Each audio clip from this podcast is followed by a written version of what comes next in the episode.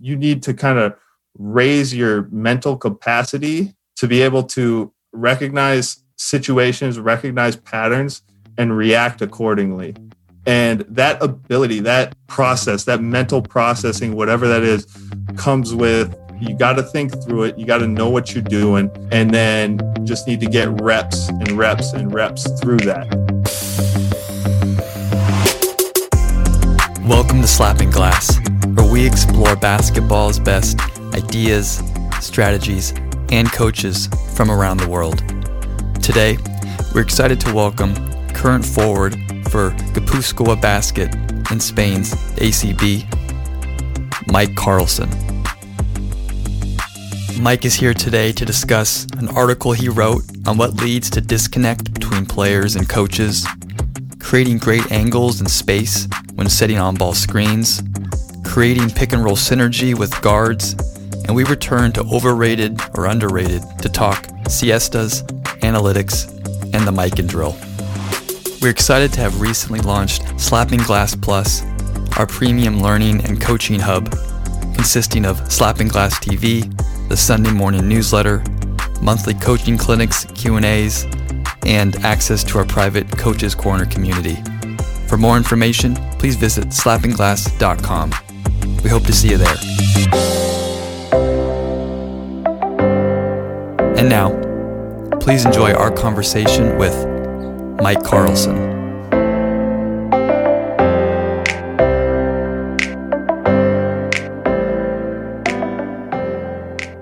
We're going to dive into a lot of stuff today, tactically, you know, defending pick and rolls, playing the pick and roll, all kinds of fun tactical stuff. But before we do, wanted to start with something that you wrote about the disconnect between coaches and players and teaching the game and learning the game. And it was, it's really well written. There's a lot of great thoughts. So we want to dive into that first. And so I guess I want to start by bouncing it to you, Mike, and what it is that you see is the disconnect between a coach's knowledge, what they know about the game, and then how it gets transferred to players and how they can, you know, perform after that transfer.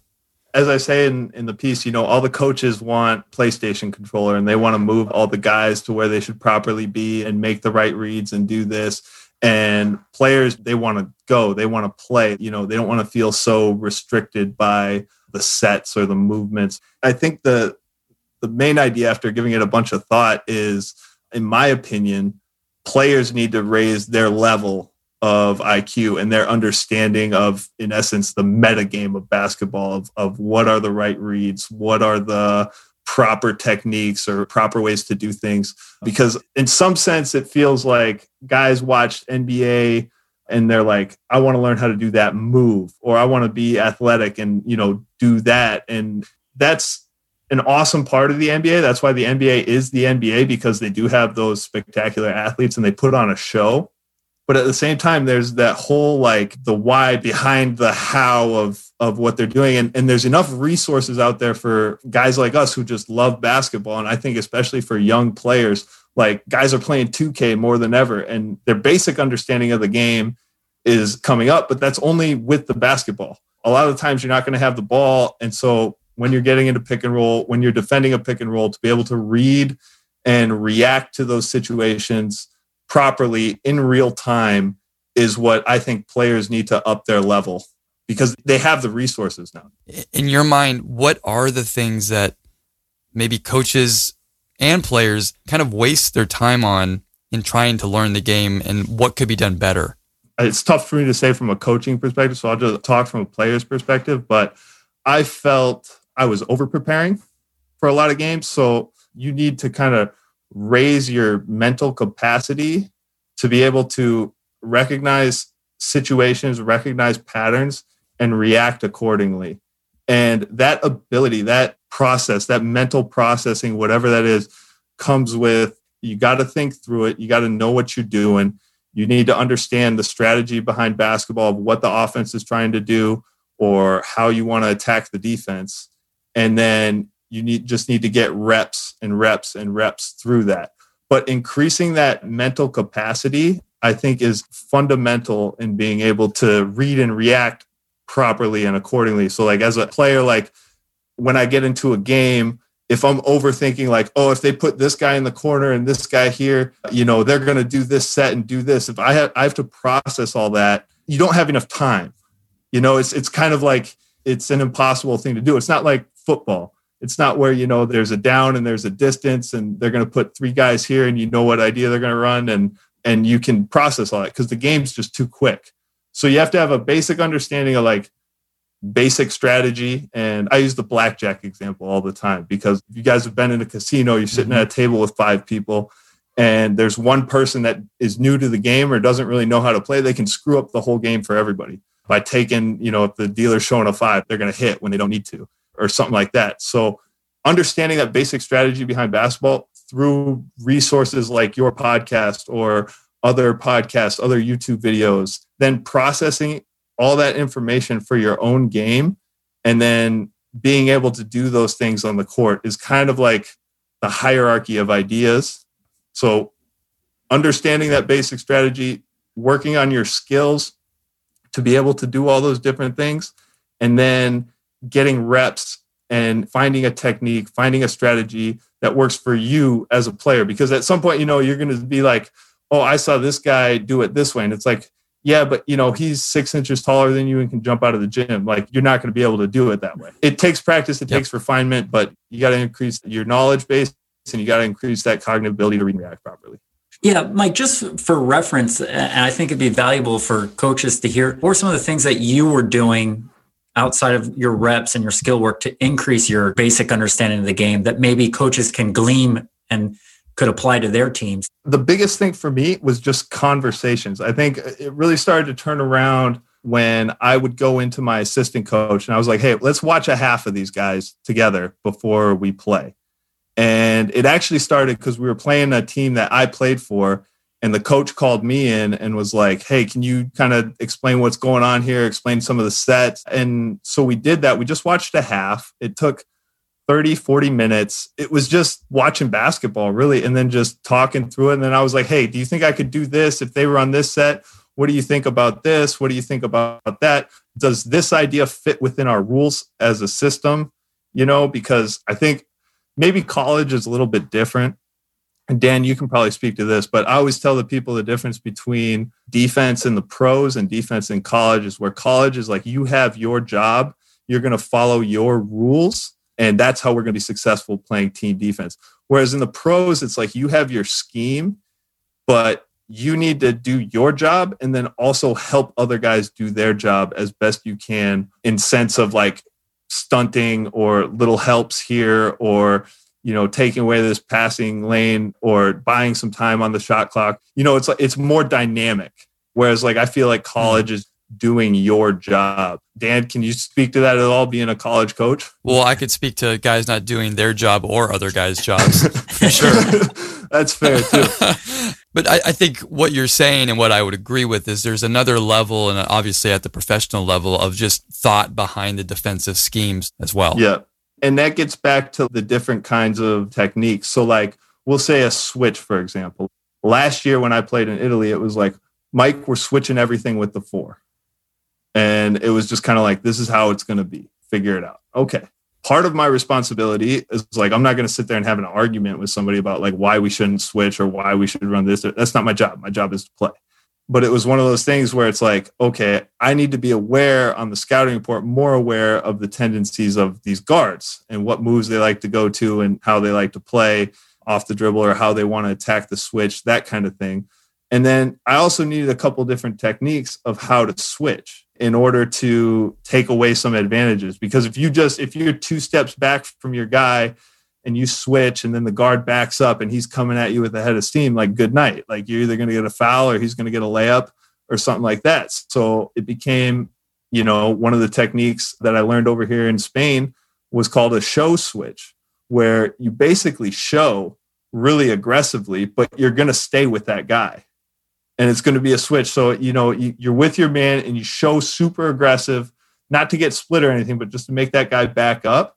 And then you're with him, you're in the switch, and it might buy you that extra two or three seconds late shot clock to be able to force him into a tougher shot than he would want. And it will help you, you know, not let him get that head of steam so he can just attack you and draw a foul or whatever. Right.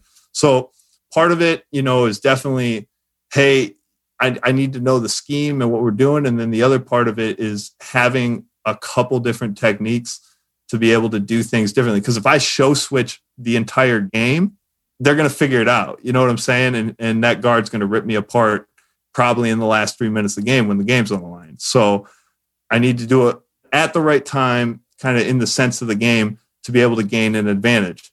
That's the game. That's any game you play, you know, having that kind of gamesmanship, that mentality of like, I know I have the capability to do this on offense or defense and then choosing to do it at the right time, which I think kind of fits in with everything that we're talking about. Mike, we've hinted at it a couple of times in here about pick and roll coverages on both sides of the ball, but we'd like to kind of dive in a little deeper now. Awesome. And starting with the offensive side of the ball, love to hear your thoughts on how you've continued to develop as a pick and roll guy, as a pick and pop guy, or short roll as well. Just that area of the game for you.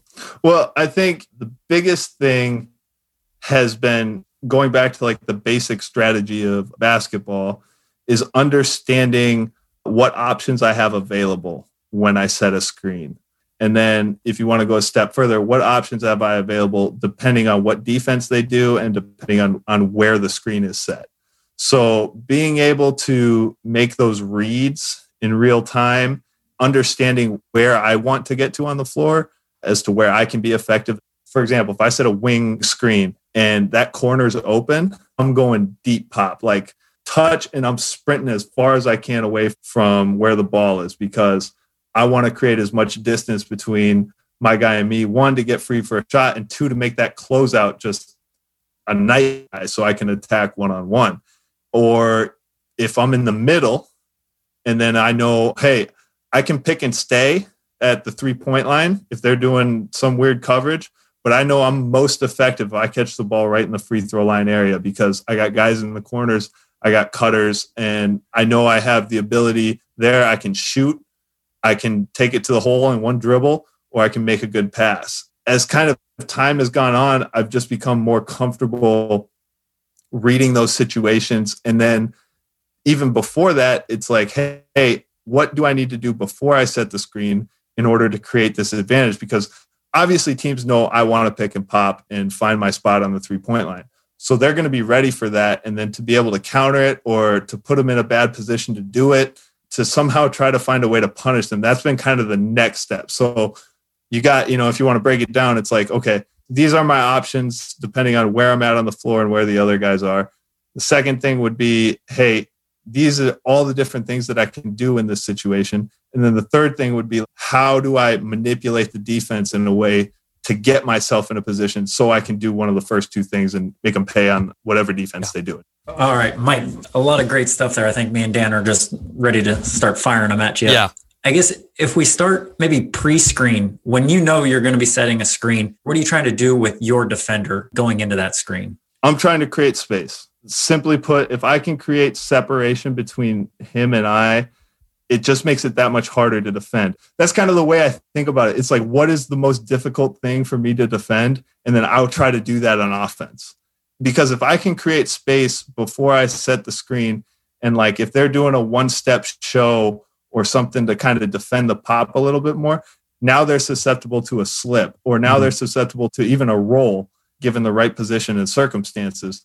But definitely creating that space before the screen I think is the easiest way to give yourself the time to read how to attack it.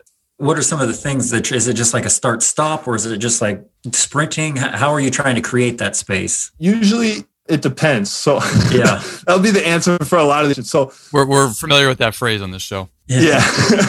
so uh, on transition screens, for example, I want my man to think I'm either run into the hole or run into the corner, and then I'm gonna, you know, make him either get deep and then I'll go set the screen. And even then, in that case, that's not entirely accurate because if my guy's gonna hug me and that guard's bringing the ball down, like, and I can set a screen underneath the three point line and with this guy hugging me, like, it's over because that guard, you know, if he has to go under, it's so deep and, yeah. and all that kind of stuff. So in, in that case, like I almost want the contact. But let's take diamond action, for example. A lot of teams run this where guard comes out and then I have to come from the opposite block or even the same side block. It doesn't matter, but I have to arrive to that wing ball screen. I can do it quick. So, like, even before that guy has the ball, I'm going to be there to set that screen. Or I can kind of fake like I'm going to go set a cross screen, or I'm just going to flare out to the corner or do something, just a wrinkle to make that defender have to adjust to what I'm doing, but also like that needs to be taken with the context of whatever set we're running. For example, if the the play is for a big man, well then it doesn't really matter. So I need to get there quickly. And if I'm not able to create that separation, no big deal, right? But because that play is not for me, it's more important that we get the spacing right for when the ball goes into the big man. So it's not perfect, but just as a general idea of being able to create that space either with a forearm to the chest and push off them. Like I said, like I mentioned earlier, like being physical and seeing what you can get away with, I think goes goes a long way. And if the ref, you know, if you guys score and the ref goes, "Hey, cut that out," you know, well, you still got a bucket. Mike, one of the things I've always found difficult to teach at the college level for guys that I'm teaching to set on ball screens is how to read when to flip a screen late to give the offensive ball handler an advantage. So you're sprinting out and you're going to set maybe a closed ball screen, but then when you should flip your angle and change it so that the ball handler can go off the other way. For you, what's the read on that? When do you flip your angle of your screen late and what are you looking at on the defensive side? I would say my read would be two things. I would say the first, the obvious answer would be where the other two guys are. So if we have a, a, strong side and weak side, if there's one guy on one corner and then on the other side you got a wing in a corner, it's like I want to set the screen with my butt toward the two guys because then I have space to pop to that one, the side with the guy in the corner. I think the other thing would be too if they're going to switch. Because if they're going to switch, that guard is kind of doing one of these, you know, looking back before that screen is coming. In that case, it doesn't really matter. But I think, too, another important thing here is the angle of that screen. So the specific case you're talking about is I'm arriving from the block or from somewhere near the baseline, and it's going to be a large distance to get to that screen. Whereas, like on a normal wing screen or something, I would want to be with my feet kind of straddling the three point line. Whereas in this case, I want to have like a 45 degree angle to create that wider space because especially if they're going to switch, I want my guard getting downhill and attacking the big with a head of steam. So I really got I got to clean up the guard on the screen. If they are going to switch, if that guard is looking for me when that screen is coming, that's a great time to switch the angle because he's going to adjust his feet or he's going to turn and like make contact with me. Because if you can reject a screen whenever you want to reject a screen, like rejecting the screen is always good. And so if I'm coming up and I know that guy's looking and we can get him slipping that way, because then even if he it's not a great switch, I don't need to set a good screen in that case because if I flip the angle and the guard comes off the screen, so he doesn't reject it, he comes off of me. Now he's going downhill and I just touch that little guard and then I sprint and fill the other lane, like in on the other side of the paint where that guy's attacking, like the advantage is just huge.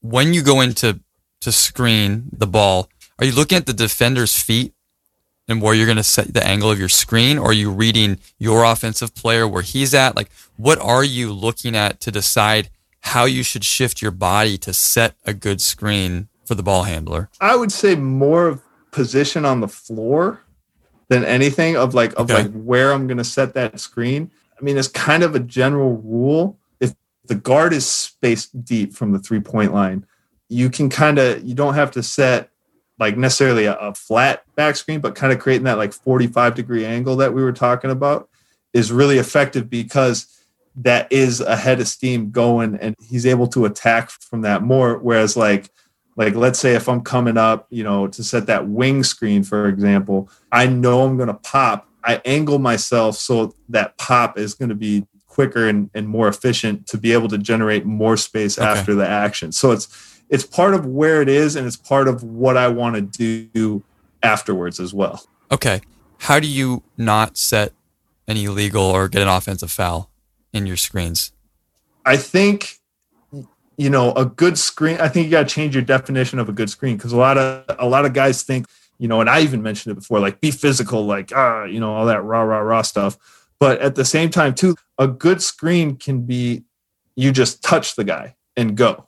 So you don't even really have to to screen them all that much. And if you know they're going to switch, like with me, they switch a lot. So having that the slip in there, having that it prevents guys from like running into you. Whereas, you know, if I'm kind of a stiff and I'm like just plodding out there real slow to set the screen, my guard might get impatient. My guard, you know, and he might leave early and then I'm still moving when the screen comes.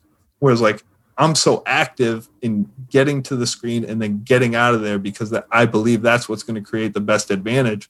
Then it allows me to either make little contact or avoid the contact altogether, so I can kind of avoid those those illegal screens. Do you guys work on that, Mike, in practice? Like not like the point where you don't set any illegal screen? not in like a breakdown drill or anything, Okay. but we, I talk about it with my guards and they get a feel for how I want to play or like how I want to do it or if I'm going to flip the screen. Because I think, you know, it's kind of like to bring another basketball example that might be a stretch of a connection, but I'm going to try here. If you throw a really good pass to somebody, but you throw it way too hard, it's not a good pass.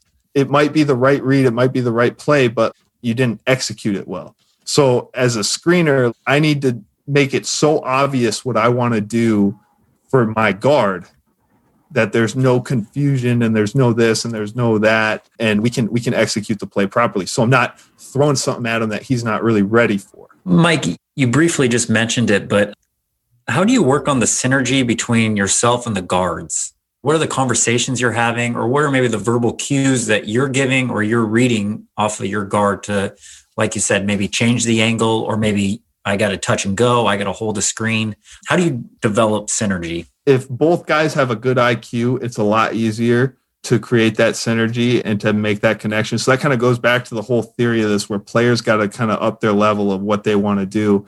And really, really good players, they have the IQ down, but then they have the things that they want to do and the things that they're good at. At my position at the four, it's how can I help those guys get into those positions to be successful and what can I aid them and bring to them. So, like a lot of the time in the beginning of the year, I just ask a bunch of questions. The goal is like, hey, man, like, how do you want to do this? How do you want to attack this? What's your ideas here? Just to get a feel for how they read the game and how they see the game. And then I can adjust what I'm doing based on that. And then once I kind of have that trust from them where they're like, okay, Mike knows how to play, Mike knows the game, then it's kind of like, okay, hey man, I was thinking about we could do this, we could do that, and throwing some of my ideas out there. But I think at the beginning of the year, I've always been of the mindset of I'm going to ask a bunch of questions and show that I can play and show the kind of worker that I am essentially. And between those things, it's always been pretty easy to create that synergy and, and to get the trust of those guys and then to basically problem solve together in, in essence. Whereas, hey, how do you want to attack this situation? What do you want to do here? But yeah, definitely asking questions right away, especially when you, you know, it's a bunch of new guys early in the year. So you got to figure each other out somehow and, and always being the guy to ask questions lets them know I'm seeing the game in a way that, and I want to help them. And that helps them build trust in me. And then if I become a good option for them based on my reads and based on my positioning, it just helps with everything. Mike, can I throw a, a situation at you? Because I mean, I like the touch and go, but Mhm. you know, I know there's times where you should hold a screen. So I guess in your experience, what is the defense usually doing that maybe you should hold the screen? And what do your guard tendencies that kind of tell you like I should hold the screen because my guard likes to do this, this, or what is kind of the situation that that plays out? honestly, one of the biggest ones is if we're in the bonus or not. Because if that guy can get ahead of steam, or if that guy's really good going to one hand or the other, I'm going to make sure I stick that guy so he can get going downhill and, and have an advantage. I think having the ability to, like, uh, this is kind of an underrated thing, but having the ability where that defender isn't sure if he's going to get stuck or if he needs to chase you because you're going to slip or if you're going to, you know, put him in the post if they switch. Like, if that defender can't get a good read on what you're going to do, it's so much harder for him to adjust to what's going on, which will create an advantage for your guard. But I think really, man, it's just in transition screens, anything going downhill. Okay.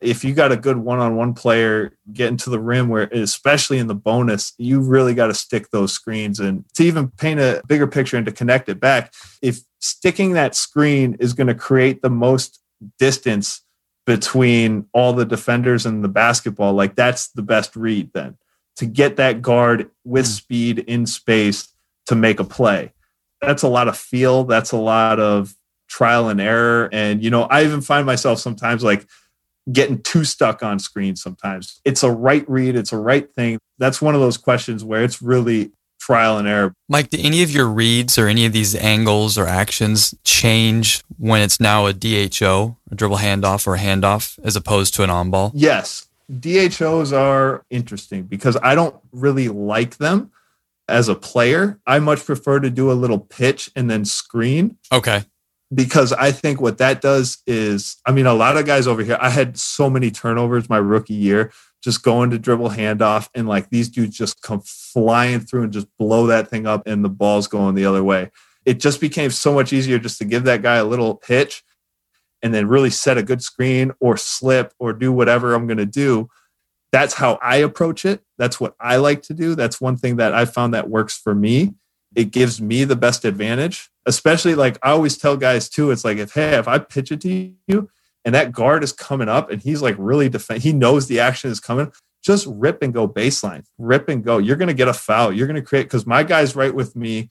Your guy's trying to get mm-hmm. through this screen. And I was like, that's just a great time to stop and just rip and go baseline immediately or get a back door or something like that. Yeah, no, DHOs are interesting because if I know they're going to switch, if I know they're going to switch, that's pretty much the only time where I will do an actual handoff. Okay. Because that gives me an option where I can do a keeper and attack the basket, or I can just spin and seal the guard on me. And then we got it in the post and I can back them down and make a play out of that because that's going to put pressure on the defense.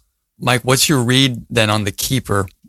Are you feeling your man hedge out towards the ball handler, or when are you deciding to keep it and go? If there's space between the defenders.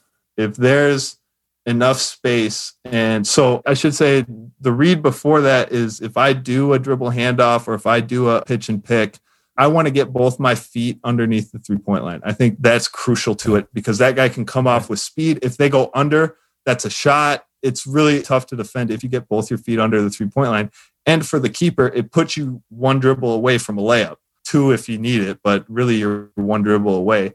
But my read is if there's enough distance between my guy and the defender of the guard where I think I can sneak through there. I'm not right all the time, but if I do that in the first quarter, I get a foul or, you know, they're aware of it the rest of the game. Like, oh, he's looking for that and then that's going to open up other things in that action too. So i think even if it's kind of a small space between them and i think i might be able to squeeze through there like i'll just i'll go for it just to put that pressure on him especially early in the yeah. game because i want the defense thinking we don't know what he's going to do you know? He's not just going to do a simple dribble handoff or just this because that's the action he's supposed to do.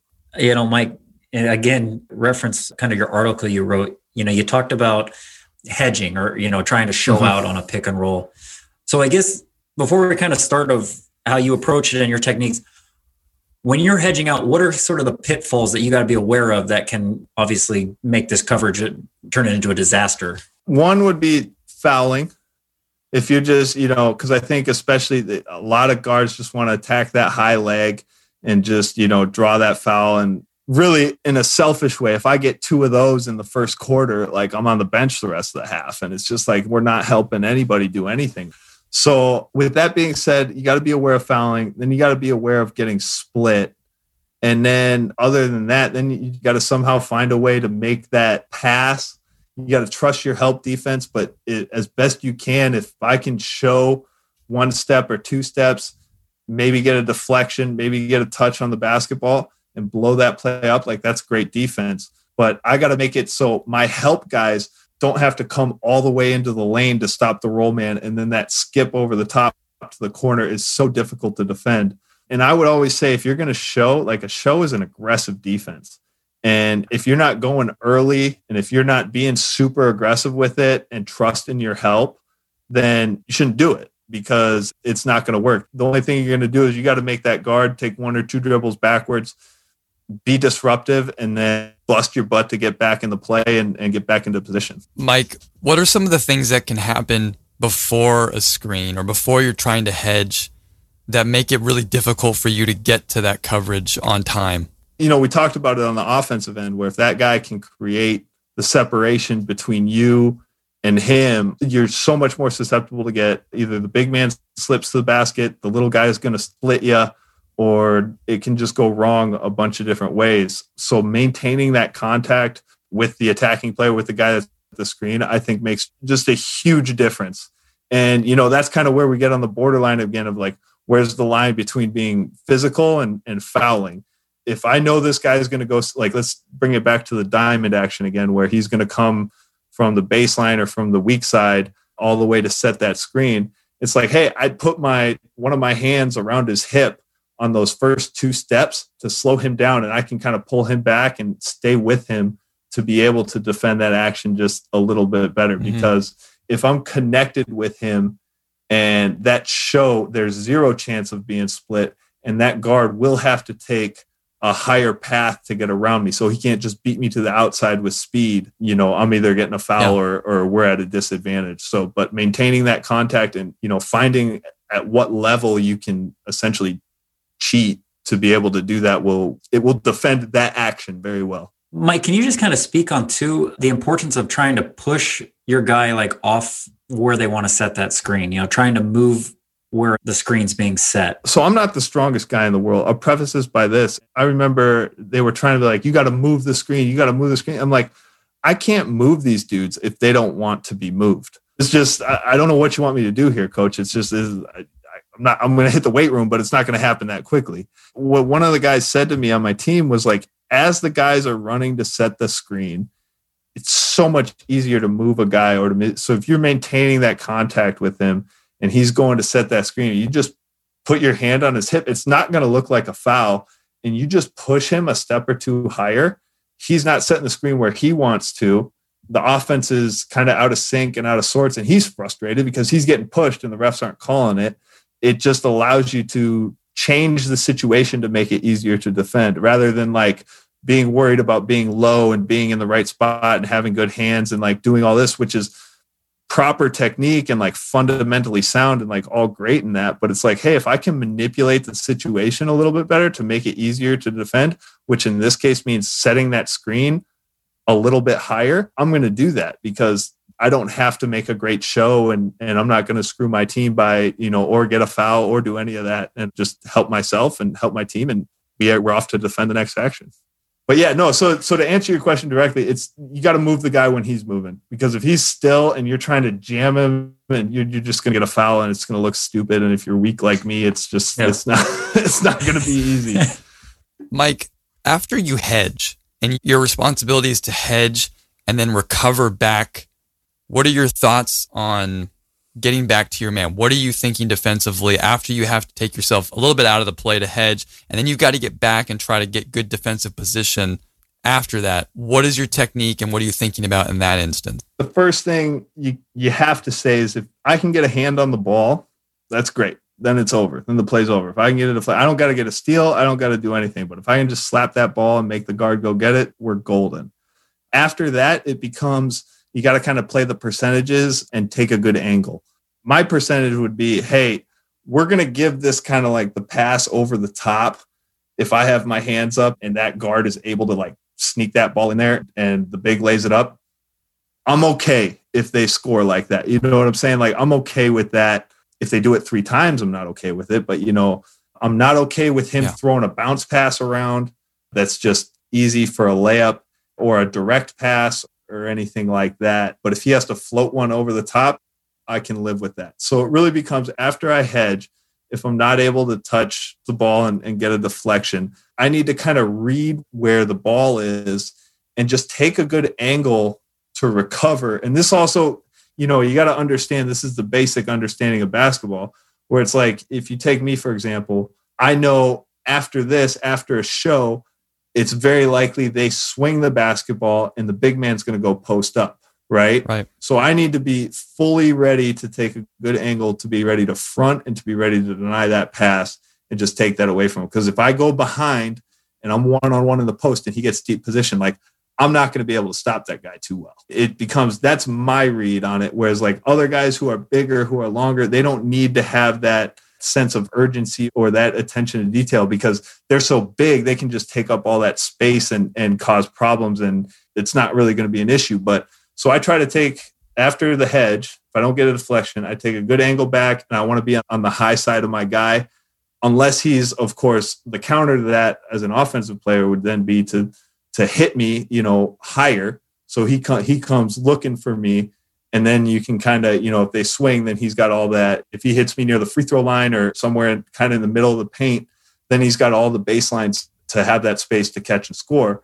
So I got to be aware of the where the ball is and kind of read the big guy as well because if it's like he'll get antsy, he wants to score, so he'll kind of show me where the ball is if it gets swung to the wing or if it gets swung to the the weak side corner because I, I have no idea, you know. So being able yeah. to read that and then knowing that I want to take away any post entry is basically the thought process. My this has been awesome. Thank you for yeah. your thoughts on all this stuff. It's really, oh, really good fun. stuff. I'm, I'm enjoying this, man. I like talking hoops with you guys. This is good. Thank you. We do want to transition now to our overrated or underrated segment with you, and so you know, we've got uh, uh, some some fun ones, some basketball ones thrown in here, and so you know, I know you know the drill, but basically we'll give you the term, tell if it's, overrated or underrated, and then we can have a little discussion awesome. around it. Send it. Let's go. So to start, a, a fun one for you. I know you've been living in Spain now for about five years. We talked about before. Overrated or underrated the Spanish nap culture or siestas in Spain? underrated. 100% underrated. People do not appreciate what they got going on over here. So, okay, so hang on. I'll I'll answer it with this too because this might change your guys' perspective because I think as Americans our philosophy is like why aren't you at work? Why are you taking a nap? You're lazy.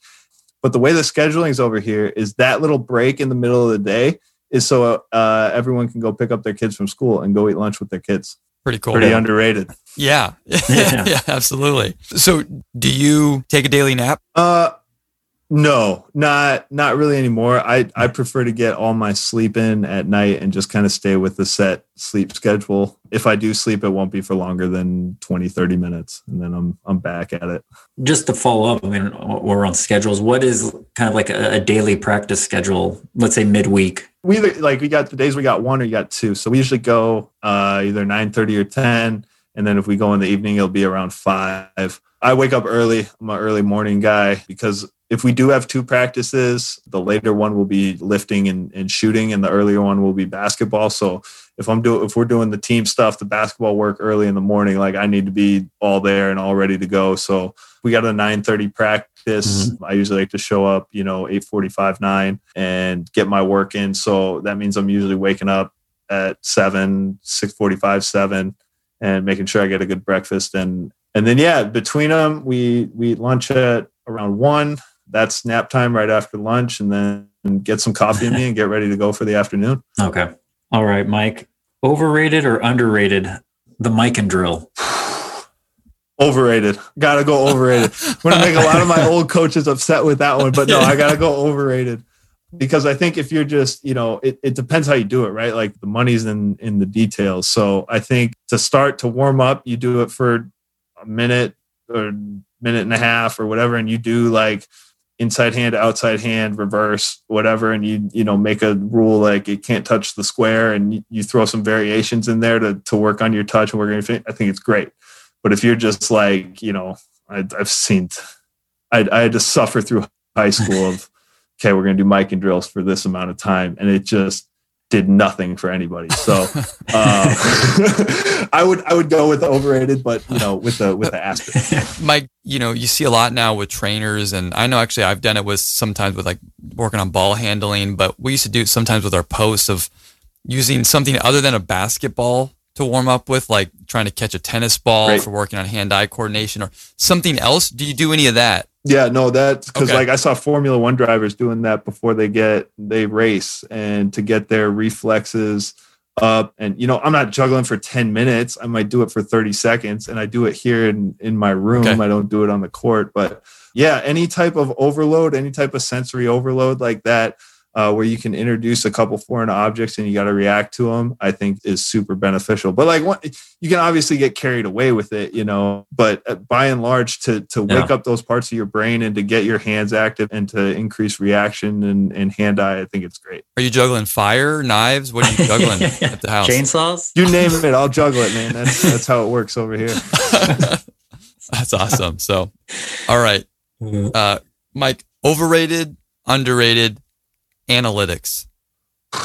Not a stats guy. So I'm going to go, but I, you know, I am a math guy. So it's kind of weird. Like when it comes to basketball, I am, I am all feel and all, I'm all about the human element and the human factor. But I do understand the value behind the math behind the game and, and, you know, the way the NBA is trending with the, you know, it's three or key. I would say, is it overrated or underrated? If I have to pick one, I'll go, I'll go underrated because I think I think it's going to only show what's really possible, and it's really shaped the game in the last five or six years. And then you know what are we going to see in the next ten years? I think it's only going to grow from there. Pat and I were talking beforehand, and it's an interesting question for us to hear your answer because on one side is coaches and the outside non-player world it's the rage and everybody's using it and it, it does have a ton of mm-hmm. value. Mm-hmm. I mean, I'm someone that likes analytics, but on the flip side too, as a player on the court, how much do you think about those things or need them or want to hear about the analytics rather than just you want to play? The only thing that I would want to hear from my perspective, if it was like just a glaring thing where it's like, Mike, if you do this, it's super effective. And if you do this, like you're trash. So do more of the good thing and do less of the bad. Okay that would be the only time it would make a difference to me. Okay. Mike, overrated, underrated. Being low or in a defensive stance when you're on the perimeter, when if it's a switch or you got to do a pick and roll coverage, being the good old traditional low, wide in a stance.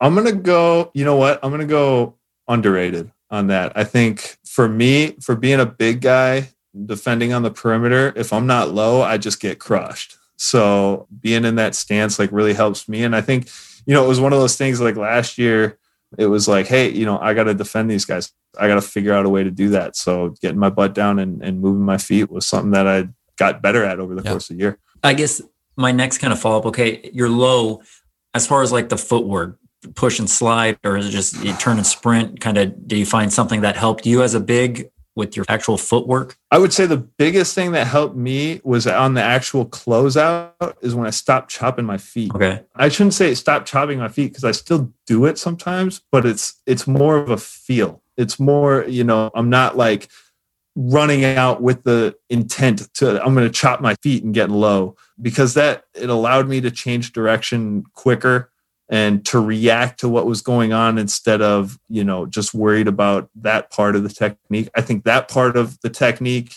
the chopping of the mm-hmm. feet is highly highly highly overrated because it just you're off, like even from a biomechanical standpoint like you're off balance. You can't change position as quickly and because you don't know where to push off from doing the whole choppy chop thing. So but yeah no. So once i stopped doing that and really concentrated on the angle of my closeout that was kind of the two things that made difference in my defensive abilities because a lot of the times I would just get beat, but it wasn't because I was slow or it wasn't because of this. It just I took a bad angle to, mm-hmm. you know, especially mm-hmm. closing out to the corner. It's like if you go on the baseline side of him and just give him the middle, you're screwing yourself because he can, he's going to be able to attack you whatever way. Whereas, like, if I take a good angle and sort of essentially force him to go baseline, like I can anticipate that and then get my feet and, and my body in the right spot at the right yeah, time. Makes a lot of sense. Mike, how do you find areas on defense to take a break when you're tired? Because big guys are constantly being put in defensive action from the offense, where guards at times have opportunities to kind of sit and help side for a second, maybe catch their breath before they rotate, where they're constantly sending you into pick and rolls and handoffs and screening. Are there ways that when you're tired, you can try to get a breath defensively? I mean, if I run back really fast and then, you know, I got a couple seconds before they get set or I can kind of catch my breath, that's usually, yeah, that's usually about it. But no, uh, a lot of the times now, if I'm playing the four, they'll put the shooter, the four shooter in the corner. You know, during that time, can I really relax? Not really, but like I can use my voice and communicate and kind of direct traffic from back there. So that would be kind of the time where if my guy's in the corner, yeah, yeah, that'd, that'd be the only time I can relax on defense. I'd actually like to jump on this scenario. So I'm assuming, let's say they're putting the shooter in the corner to force you to make a decision between, you know, helping on the, on the roll. Mm-hmm. What's your yeah your progression, or how are you handling this situation if you know you're kind of isolated on that side with a shooter? So I read the roll man would be the first read, and also the the guy defending the pick and roll and where he's at. I just don't want to be stuck in what I call no man's land, right? Where I'm like I'm in between the two and mm-hmm. I'm not really defending anybody. So that's a good place to start. But as the action develops, just making a read and you know coming up a little higher and then also understanding like if that pass goes to the corner i need to go and if i can force that guy into a drive like i buy more time for my team and somebody else can rotate and make a play kind of understanding like that is the fire sale of everything where if you know if it is a last resort like i can just try to run this guy off the line or contest the three as best i can and and we'll live with the result all right mike last one overrated or underrated the end of game strategy of fouling up two to potentially get the ball back? Fouling up two to get the ball back. Let me preface this while you're thinking, Mike, about this is something that I know is more popular in the ACB where there's 25 seconds on the clock, you're up two, and instead of letting them take the last shot to potentially lose, teams will foul. Mm-hmm put the guy on the line to make two free throws, and then they have the ball offensively to potentially win?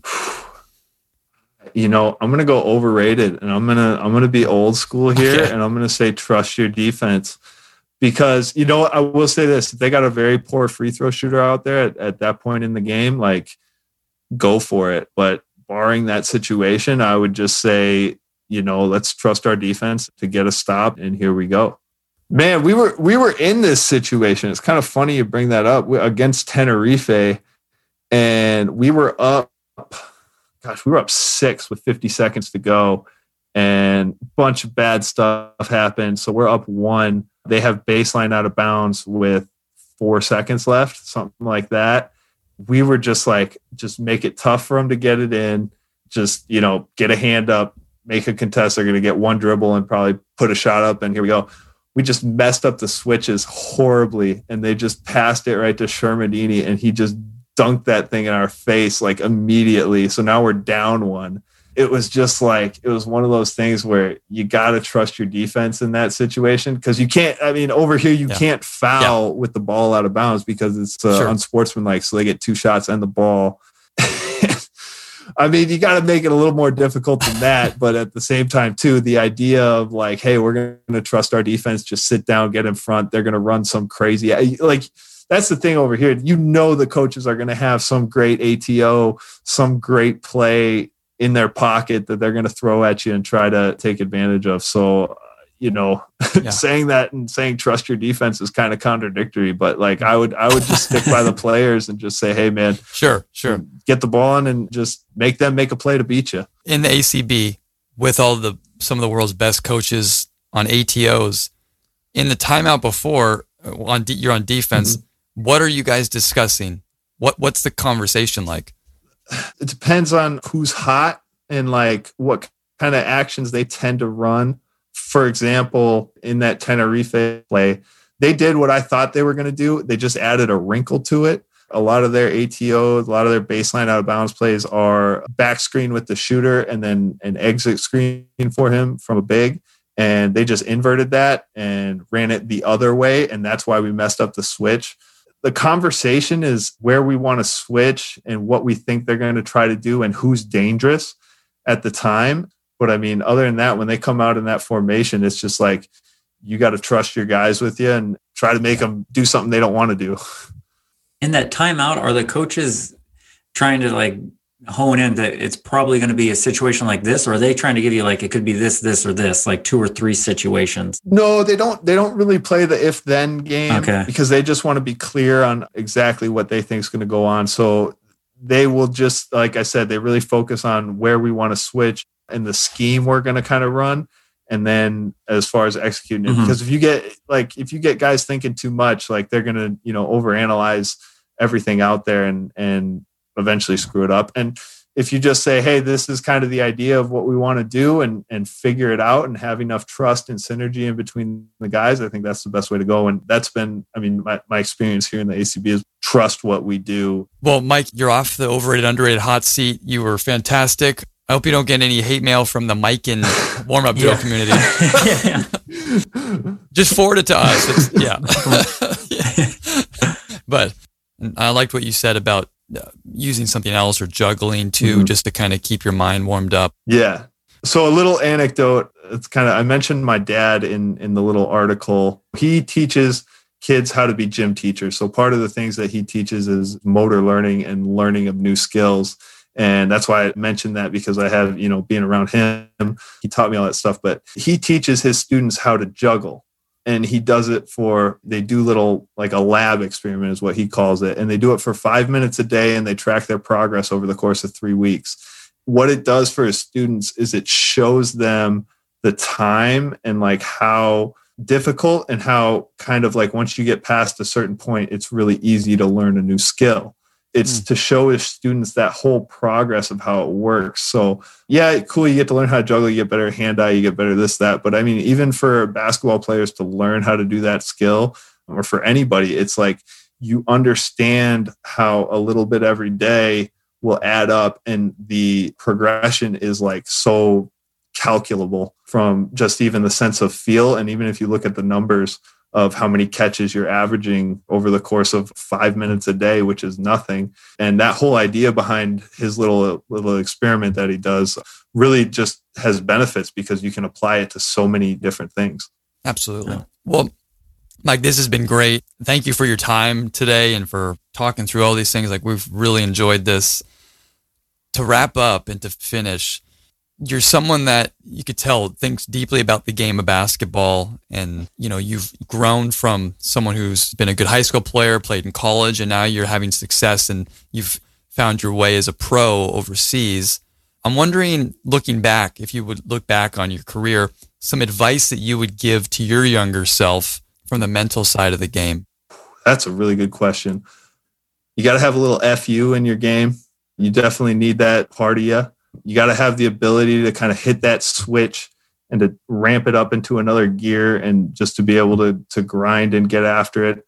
You don't have to do that all the time. That's kind of like a training thing, but you do need to have that gear.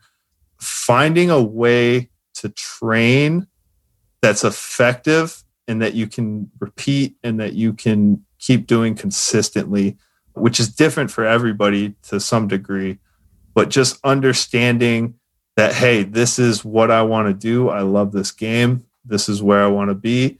Uh, you know a lot of people are like you got to make sacrifices and you got to do this and, you, and i don't really like the the term sacrifice when it comes to basketball because it's like this is a privilege to play this game. It's a choice to play this game. Everything that comes with it is a part of it. And if you're not about it if you're not you know if it's not for you that's fine. But if you want to be successful the blueprint is there. There's enough resources and there's enough stuff and all the other stuff that you don't read about or that you know the the sleep the diet the the real the real lifestyle kind of stuff like that's just as important. It's just as inclusive and finding a system for yourself that can be repeated and that is effective and will benefit you i think is probably something that needs to be sought after by younger players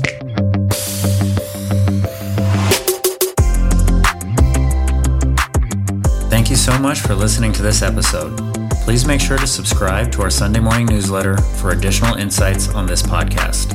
Have a great week coaching, and we'll see you next time on Slapping Glass.